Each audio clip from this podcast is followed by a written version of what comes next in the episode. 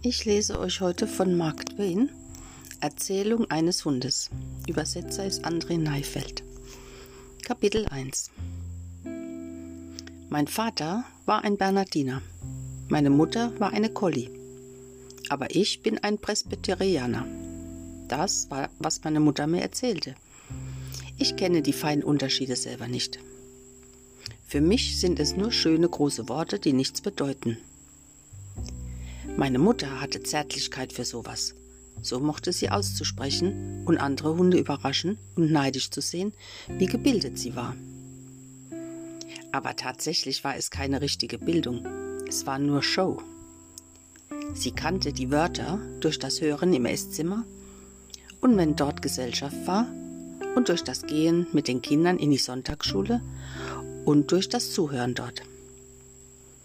Und immer, wenn sie ein großes Wort hörte, wiederholte sie es mehrmals vor sich hin und konnte dadurch dieses so lange behalten, bis die dogmatische Versammlung in der Nachbarschaft war, wonach sie diese wieder vergaß und überraschte und, und entrüstete sie alle, von Pocket Pup bis zum äh, Bulldogge, was sie entlohnte für all ihre Bemühungen. Wenn da ein Fremder dabei war, war er beinahe misstrauisch und wenn er wieder zu sich kam, würde er fragen, was das bedeute. Und sie erklärte es ihm immer. Er erwartete es nie, dachte aber, er würde sie in eine Sackgasse führen. So dass, wenn sie ihm das erklärte, war er derjenige, der sich schämen musste, wohingegen er gedacht hatte, sie müsse sich schämen. Die anderen haben immer auf das gewartet und froh darüber und stolz auf sie, da sie wussten, was passieren würde, weil sie damit schon Erfahrung hatten. Wenn sie die Bedeutung eines großen Wortes erklärte, waren sie alle so mitgenommen durch die Bewunderung, so dass es keinem Hund in den Sinn kam, darüber zu zweifeln, ob es richtig wäre. Und das war natürlich, weil auf jedes Ding, worauf sie antwortete, die Antwort so schnell kam, als ob ein Wörterbuch für sie spreche und außerdem, woher sollten sie es wissen, ob es richtig ist oder nicht? Aber auch, weil sie der einzige kultivierte Hund dort war. Mit der Zeit, als ich größer wurde, brachte sie nach Hause das Wort unintellektual. Das eine Mal und verarbeitete es sehr hart die ganze Woche in verschiedenen Versammlungen, wodurch sie viel Unglück und Niedergeschlagenheit verursachte. Und ich merkte dieses Mal, dass sie nach der Bedeutung auf acht verschiedenen Zusammenkünften gefragt wurde und schoss jedes Mal eine frische Definition heraus, welche mir zeigte, dass sie mehr Geistesgegenwart als Zucht hatte, worauf ich natürlich nichts sagte. Sie hatte immer ein Wort, welches sie parat hielt und bereit wie ein Lebensretter, ein Wort für den Notfall, an dem sie sich festhielt, wenn sie plötzlich durch die Fragen zu ertrinken schien. Dieses Wort war Synonym. Wenn es auch mal passiert, dass sie ein Wort aus vergangenen Wochen wieder nimmt und dessen vorbereitete Bedeutungen längst vergessen hat, und wenn dann ein Fremder durch dieses Wort für ein paar Minuten stutzig geworden ist, dann würde er zu ihr kommen, während sie schon mit dem Wind einen anderen Kurs eingeschlagen hat und nichts erwartend stellt er sie zur Rede. Ich, der einzige Hund, der das Spiel kennt, kann für einen Moment ihr Segel flattern sehen, aber nur für einen Moment. Dann wird es wieder voll und straff und sie würde sagen, so ruhig wie ein Sommertag. Es ist synonym für Supererogation. Oder irgendwelchen gottverdammten vor langer Zeit ausgestorbenen Wort wie dieses und geht friedlich, gleitend auf dem nächsten Kurs, vollkommen zufrieden, weißt schon, und lässt den Fremden profan und verlegen gucken. Und das Beginnen mit Schlendern mit den wackelnden Schwänzen der anderen im Einklang und ihre Gesichter gefüllt mit heiliger Freude. Und das war dasselbe mit den Phrasen. Sie würde nach Hause eine ganze Phrase herschleppen, wenn es toll klingt – und wird es sechs Nächte und zwei Matinees vorführen und es jedes Mal von neuem erklären, deren Bedeutung sie absolut nicht interessierte und sie nur auf Richtigkeit der Phrase achtete, wusste sie, dass diese Hunde nicht genug Verstand hatten, um sie auffliegen zu lassen. Ja, sie war ein Prachtexemplar. Sie hatte vor nichts Angst. Sie hatte solches Vertrauen in die Ignoranz dieser Kreaturen. Sie erzählte sogar Witze, welche sie in der Familie und von den Gästen gehört hatte, über die gelacht wurde. Und wie eine Regel brachte sie einen springenden Punkt, gebunden an den anderen, die natürlich nichts taugten, da, und wenn das passierte, fiel sie auf den Rücken und rollte auf den Fußboden und lachte und bellte auf wirklich irrsinnige Art, während ich sehen konnte, wie sie sich wundert, wieso es nicht so witzig erscheine, wie als sie es gehört hatte. Aber es war gar nicht weiter schlimm. Die anderen rollten und bellten mit, selbst aber beschämt, da sie nicht verstanden, worum es ging und wussten gar nicht, dass es nicht ihr Fehler war und dass es überhaupt keinen Grund dafür gab zu lachen. Durch diese Dinge konnte man sehen, wie eingebildet und leichtsinnig ihr Charakter war. Dennoch hatte sie Vorzüge, um zu etwas zu bringen, denke ich. Sie hatte ein gütiges Herz und Zärtlichkeit und verbarg niemals den Ärger, wenn man sie verletzte, sondern sprach diesen aus und vergaß es dann wieder. Und sie lehrte ihren Kindern diese freundliche Art. Und von ihr haben wir auch gelernt, tapfer und ohne Zögern in Gefahren zu handeln und nicht wegzulaufen, sondern Gefahr, der Gefahr, die Freund oder Fremden bedrohte, gegenüberzutreten und ihm zu helfen, so gut wie wir können, ohne darüber nachzudenken, was es uns kosten würde. Und sie lehrte uns nicht nur die Sprache, sondern auch, die Beispie, äh, sondern auch durch Beispiele, und das ist das Beste, die sicherste und meist andauernde Art, einen zu lehren. Warum sie die mutigen Sachen tat, die prächtigen Sachen. Sie war ein Soldat und auch so bescheiden darüber. Gut, man konnte es nicht verhindern, sie zu bewundern und sie zu imitieren. Nicht einmal der König Charles, der Spaniel, konnte völlig verabscheuungswürdig in ihrer Gesellschaft bleiben. Also, wie du siehst, da war mehr als nur ihre Bildung. Kapitel 2 Wenn ich groß genug war, letztendlich, wurde ich verkauft und weggenommen. Und ich sah sie nie wieder. Ihr Herz war gebrochen und meins auch, und wir weinten. Und sie tröstete mich so gut sie konnte und sagte, wir kommen in dieser Welt für einen weisen und guten Zweck und müssen unseren Dienst ohne Widerrede ausführen. Unser Leben so hinnehmen, wie es ist, so zu leben, dass es anderen wohlergehe und niemals über die Folgen sich Gedanken zu machen. Es ist nicht unsere Sache. Sie sagte, Männer, die so handeln, würden eine noble und wunderschöne Belohnung im Jenseits bekommen. Und obwohl wir Tiere niemals dorthin kommen würden, gut und richtig zu handeln, ohne Belohnung, würde unserem kurzen Leben etwas Ehrenhaftigkeit und Würde verleihen, welches selbst schon eine Belohnung ist. Sie hat diese Dinge gesammelt, als sie von Mal zu Mal in die Sonntagsschule mit den Kindern mitgelaufen ist und hatte diese sorgfältiger in ihren Gedanken aufbewahrt als ihre anderen Wörter und Phrasen. Und sie vertiefte sich mehr in diese für unser und auch ihr Wohl. Man konnte dadurch sehen, dass sie einen weisen und nachdenklichen Kopf hatte, trotz dessen, dass dort so viel Leichtsinn und Eitelkeit war. So, dann sagten wir uns Lebewohl und sahen uns gegenseitig voller Tränen an. Und das Letzte, was sie sagte, woran ich mich am meisten erinnere, erinnere, glaube ich, war, in der Erinnerung an mich, wenn irgendeine Gefahr kommt und irgendeiner in Not ist, denk nicht an sich, denk an deine Mutter und tu, was sie tun würde. Denkst du, ich könnte das vergessen? Nein. Kapitel 3 es war so ein charmantes Zuhause, mein neues. Ein feines, schönes Haus mit Bildern und delikaten Dekorationen und reichen Möbeln und nirgendwo Hoffnungslosigkeit, sondern überall zierliche Farben, erleuchtet durch den flutenden Sonnenschein. Und die geräumige Gartenanlage drumherum und der großartige Garten. Oh, die edle Bäume und Blumen, kein Ende Und ich war das gleiche wie ein Mitglied der Familie. Und sie liebten mich und liebkosten mich und gaben mir keinen neuen Namen, sondern riefen mich nach meinem alten Namen.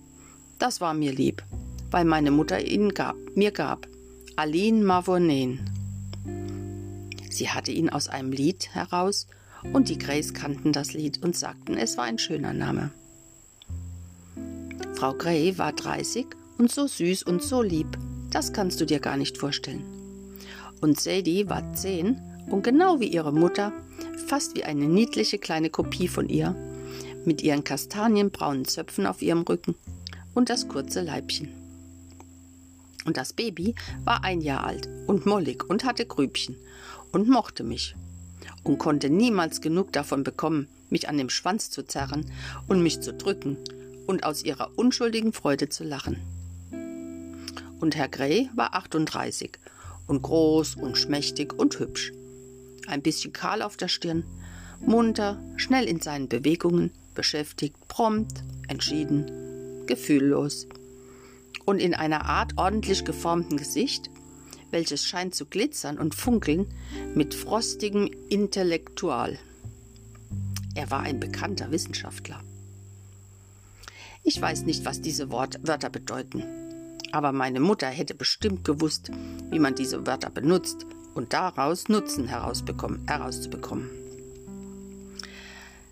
Sie würde wissen, wie man einen Rateria deprimiert macht und ihn so aussehen zu lassen, dass er bedauerte, dahin gekommen zu sein.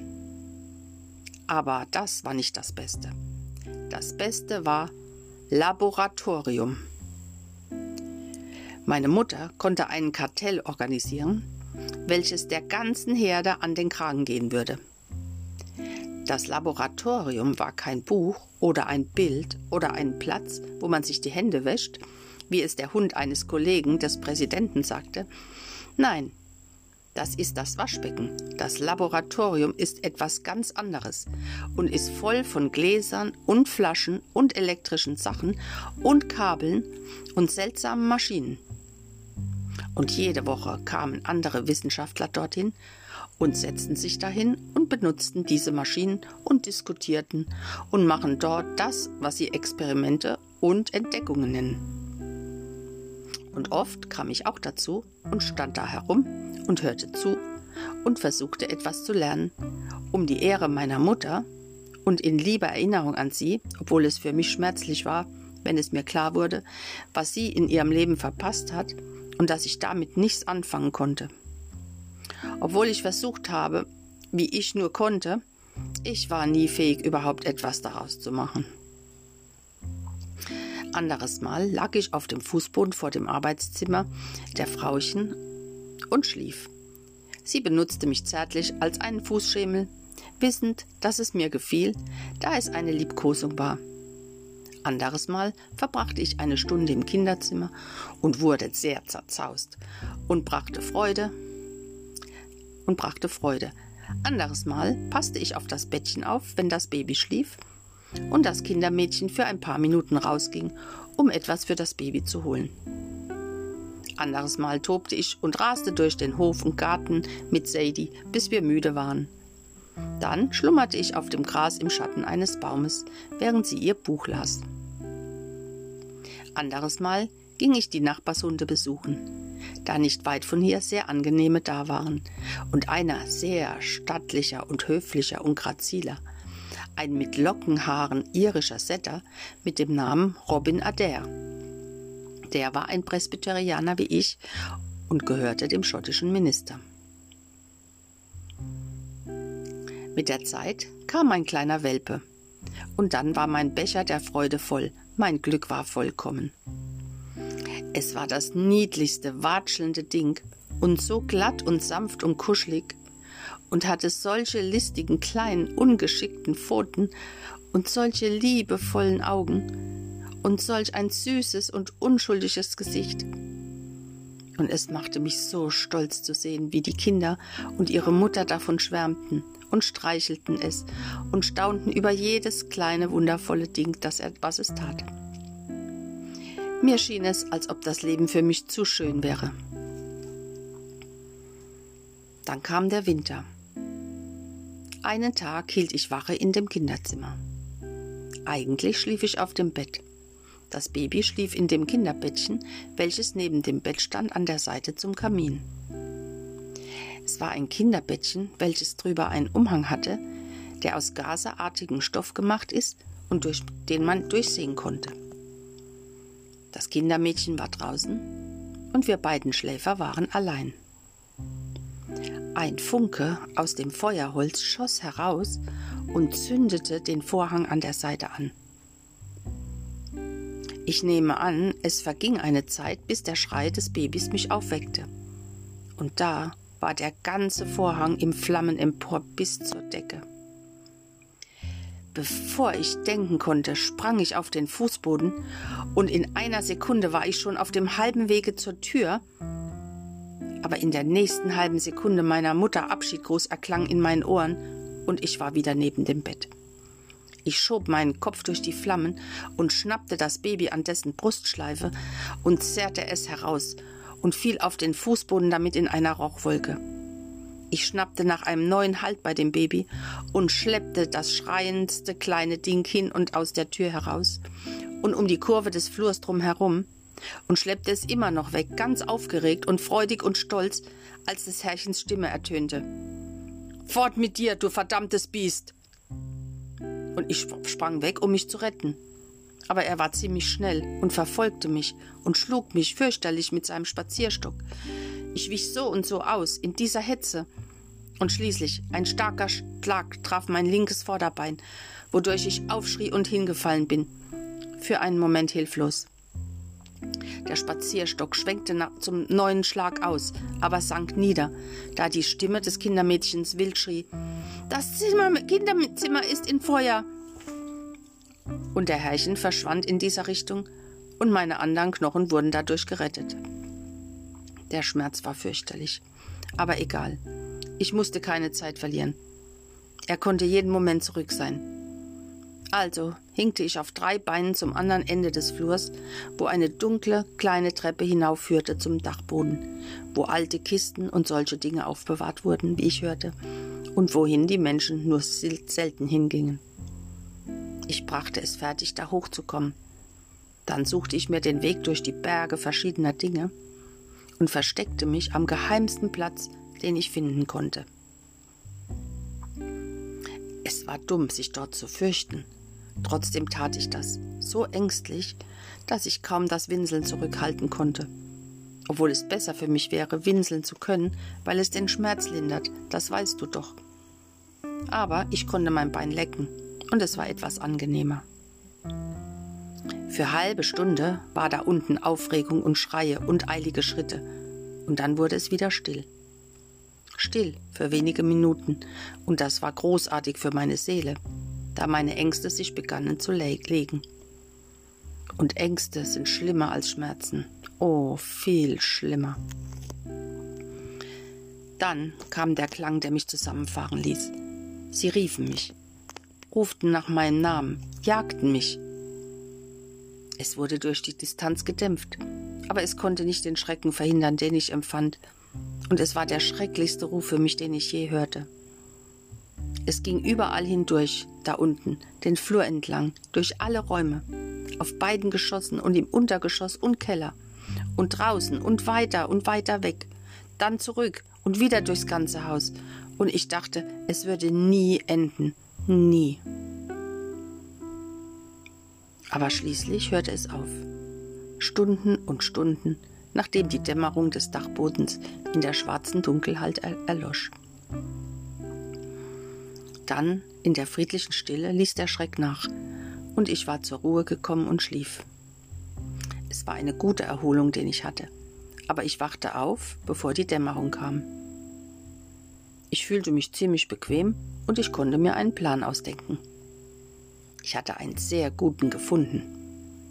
Welches war, sich runterzuschleichen, den ganzen Weg die Treppe runter und sich hinter der Kellertür verstecken und durchschlüpfen und verschwinden, wenn der Eismann kommt und den Kühlschrank auffüllt.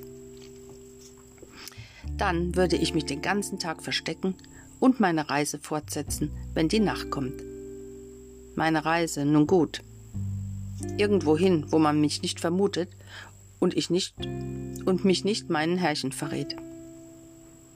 Ich fühlte mich jetzt fast großartig. Dann dachte ich plötzlich, warum? Was für ein Leben wird es ohne meinen Welpen? Es war eine Verzweiflung. Es gab keinen Plan für mich. Ich sah das. Ich musste da bleiben, wo ich war. Bleiben und warten und auf sich nehmen, was da kommt. Es war nicht meine Sache. Es war das, was Leben ist. Meine Mutter sagte es. Dann, nun, das Rufen begann wieder. Alle meine Leiden kamen wieder. Ich sagte sich selbst, die Herren, die Herrchen werden es mir nie verzeihen.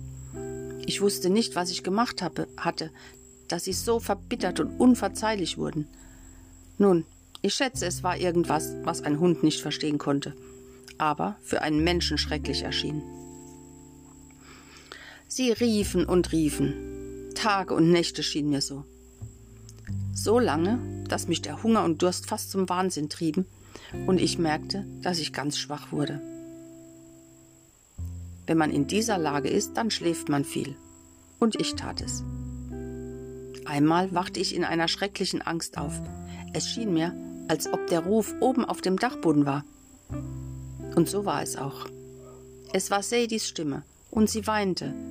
Mein Name erklang zerbrochen aus ihren Lippen, armes Ding.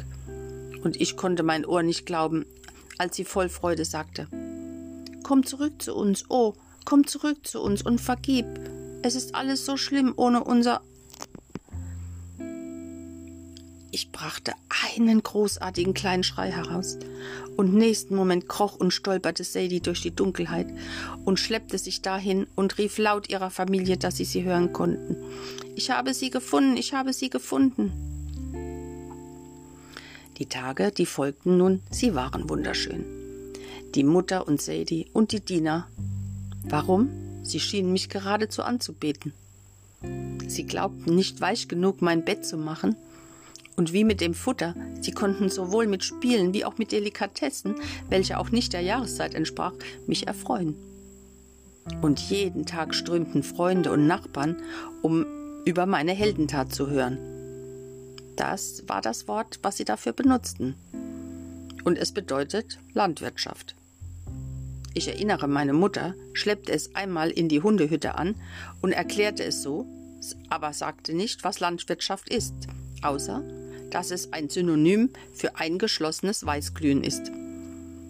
Und ein Dutzend Mal würden Frau Gray und Sadie es den Neuankömmlingen erzählen und sagen, ich riskierte mein Leben und rettete das Leben beider.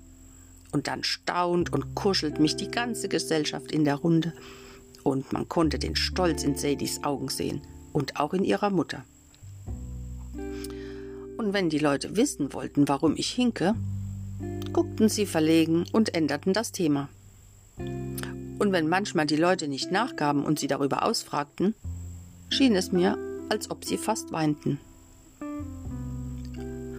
Und es war nicht die ganze Ehre, nein, die Freude des Herrchens kamen, ganz, ganzen 20 verschiedene Leute und nahmen mich in Laboratorium, als ob ich eine Entdeckung war. Und manche von denen sagten, es ist wundervoll, in einem so dummen Tier wie mich eine solche Vor Vorstellung hervorragender Instinkte zu sehen.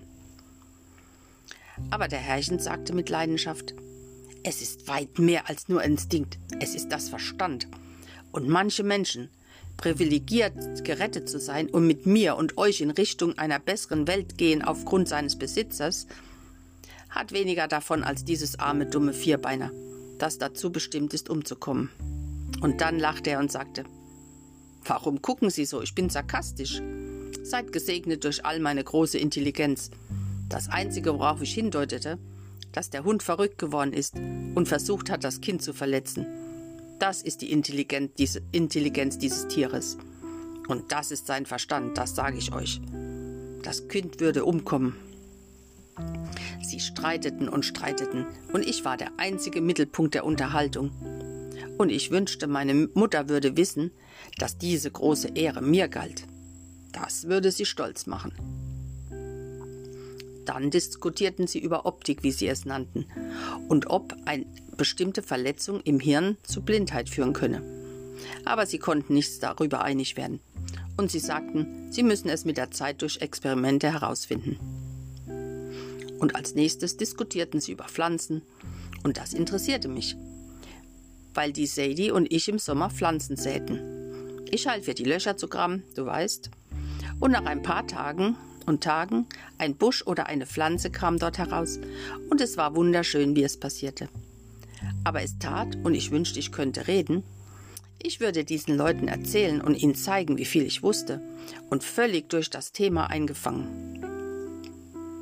Aber ich achtete nicht auf die Optik, es war schwerfällig, und wenn sie wieder darüber sprachen, langweilte ich mich wieder und ich ging schlafen. Bald kam der Frühling und es war sonnig und angenehm und wunderschön. Und die süße Mutter und die Kinder tätschelten mich und den Welpen und gingen weg auf eine Reise und wollten ihre Verwandten besuchen. Und der Herrchen war nicht mit uns zusammen, aber wir spielten zusammen und hatten gute Zeit verbracht. Und die Diener waren freundlich und nett, und so kamen wir gut und freundlich aus und zählten die Tage, wartend auf die Familie. Und an einem Tag, die Männer kamen wieder und sagten, nun der Test, und nahmen den Welpen in das Laboratorium. Und ich hinkte dreibeinig auch dahin, stolz wegen der Aufmerksamkeit auf meinen Welpen. Es war Vergnügen für mich, natürlich. Sie diskutierten und experimentierten. Und dann kreischte plötzlich der Welpe, und sie setzten ihn auf den Fußboden, und er ging schwindlig umher, sein Kopf voller Blut, und der Herrchen klatschte in seine Hände und rief Da, ich habe gewonnen, seht ihr, er ist blind wie eine Fledermaus. Und sie alle sagten Es ist so, du hast deine Theorie belegt, und die leidende Menschheit steht ab jetzt in großer Schuld vor dir. Und sie umrundeten ihn und schüttelten seine Hand herzlich und dankbar und beglückwünschten ihn. Aber ich hörte oder sah die Dinge kaum, da ich sofort zu meinem kleinen Liebling hingelaufen bin und kuschelte mich ganz nah an ihn, da wo er lag, und leckte das Blut ab. Und es legte seinen Kopf an meinen, sanft winselnd. Und ich wusste in meinem Herzen, dass es für ihn angenehm, in seinem Schmerz und Leiden die Berührung der Mutter zu fühlen, obwohl es mich nicht sehen konnte. Dann fiel es zusammen, plötzlich, und seine kuschelige Nase blieb auf dem Fußboden, und es war ruhig und bewegte sich nicht mehr. Bald hörte der Herrchen für einen Moment auf zu diskutieren und läutete dem Butler und sagte, Vergrabe es in der hinteren Ecke des Gartens. Und dann setzte er die Diskussion fort. Und ich folgte dem Butler, sehr froh und zufrieden, da ich wusste, dass der Welpe jetzt keine Schmerzen mehr hat, da es schlief. Wir gingen weit hinunter in den Garten, ans andere Ende, dort wo die Kinder und das Kindermädchen und der Welpe und ich immer spielten im Sommer, in dem Schatten großer Ulme, und dort grub, der Butler ein Loch. Und ich sah, er wollte den Welpen pflanzen. Und ich war froh, weil es wachsen und als großer Hund herauskommen, wie Robin Adair, und eine schöne Überraschung für die Familie werden, wenn sie nach Hause kommen würden. Also half ich ihm zu graben. Aber mein verletztes Bein war wirklich schlimm. Es war steif, du weißt, und man braucht zwei, oder es nützt nichts. Als der Butler aufhörte und den kleinen Robin bedeckte, tätschelte er meinen Kopf, und da waren Tränen in seinen Augen, und er sagte, Armes kleines Hündchen, du hast sein Kind gerettet. Ich habe zwei ganze Wochen beobachtet, aber er kam nicht. Diese letzte Woche überkam mich die Angst. Ich denke, da ist etwas nicht damit in Ordnung. Aber ich weiß nicht, was es ist. Aber die Angst macht mich krank und ich kann nicht essen. Obwohl mir der Diener das beste Futter bringt. Und sie streicheln mich so und sogar kommen zu mir in der Nacht und weinen und sagen, Armes Hündchen, gib es auf und komm nach Hause, brech nicht unsere Herzen. Und all das besorgte mich noch mehr und machte mich sicher, dass etwas passierte und ich bin so schwach. Seit gestern kann ich mich nicht mehr auf meinem Bein stehen. Und ab dieser Stunde begannen die Diener, auf die sinkende Sonne schauend, die aus der Sicht verschwand, und bis die kühle Nacht kam, mir Dinge zu sagen, die ich nicht verstand. Aber sie brachten mir etwas Kaltes in mein Herz. Diese armen Leute, sie erwarten es gar nicht. Sie werden morgen früh kommen und sofort nach dem kleinen Hündchen fragen, das diese mutige Tat machte. Und wer von uns ist stark genug, um ihnen die Wahrheit zu sagen? Der bescheidene kleine Freund ist gegangen, dahin, wo alle Tiere hingehen, wenn sie sterben.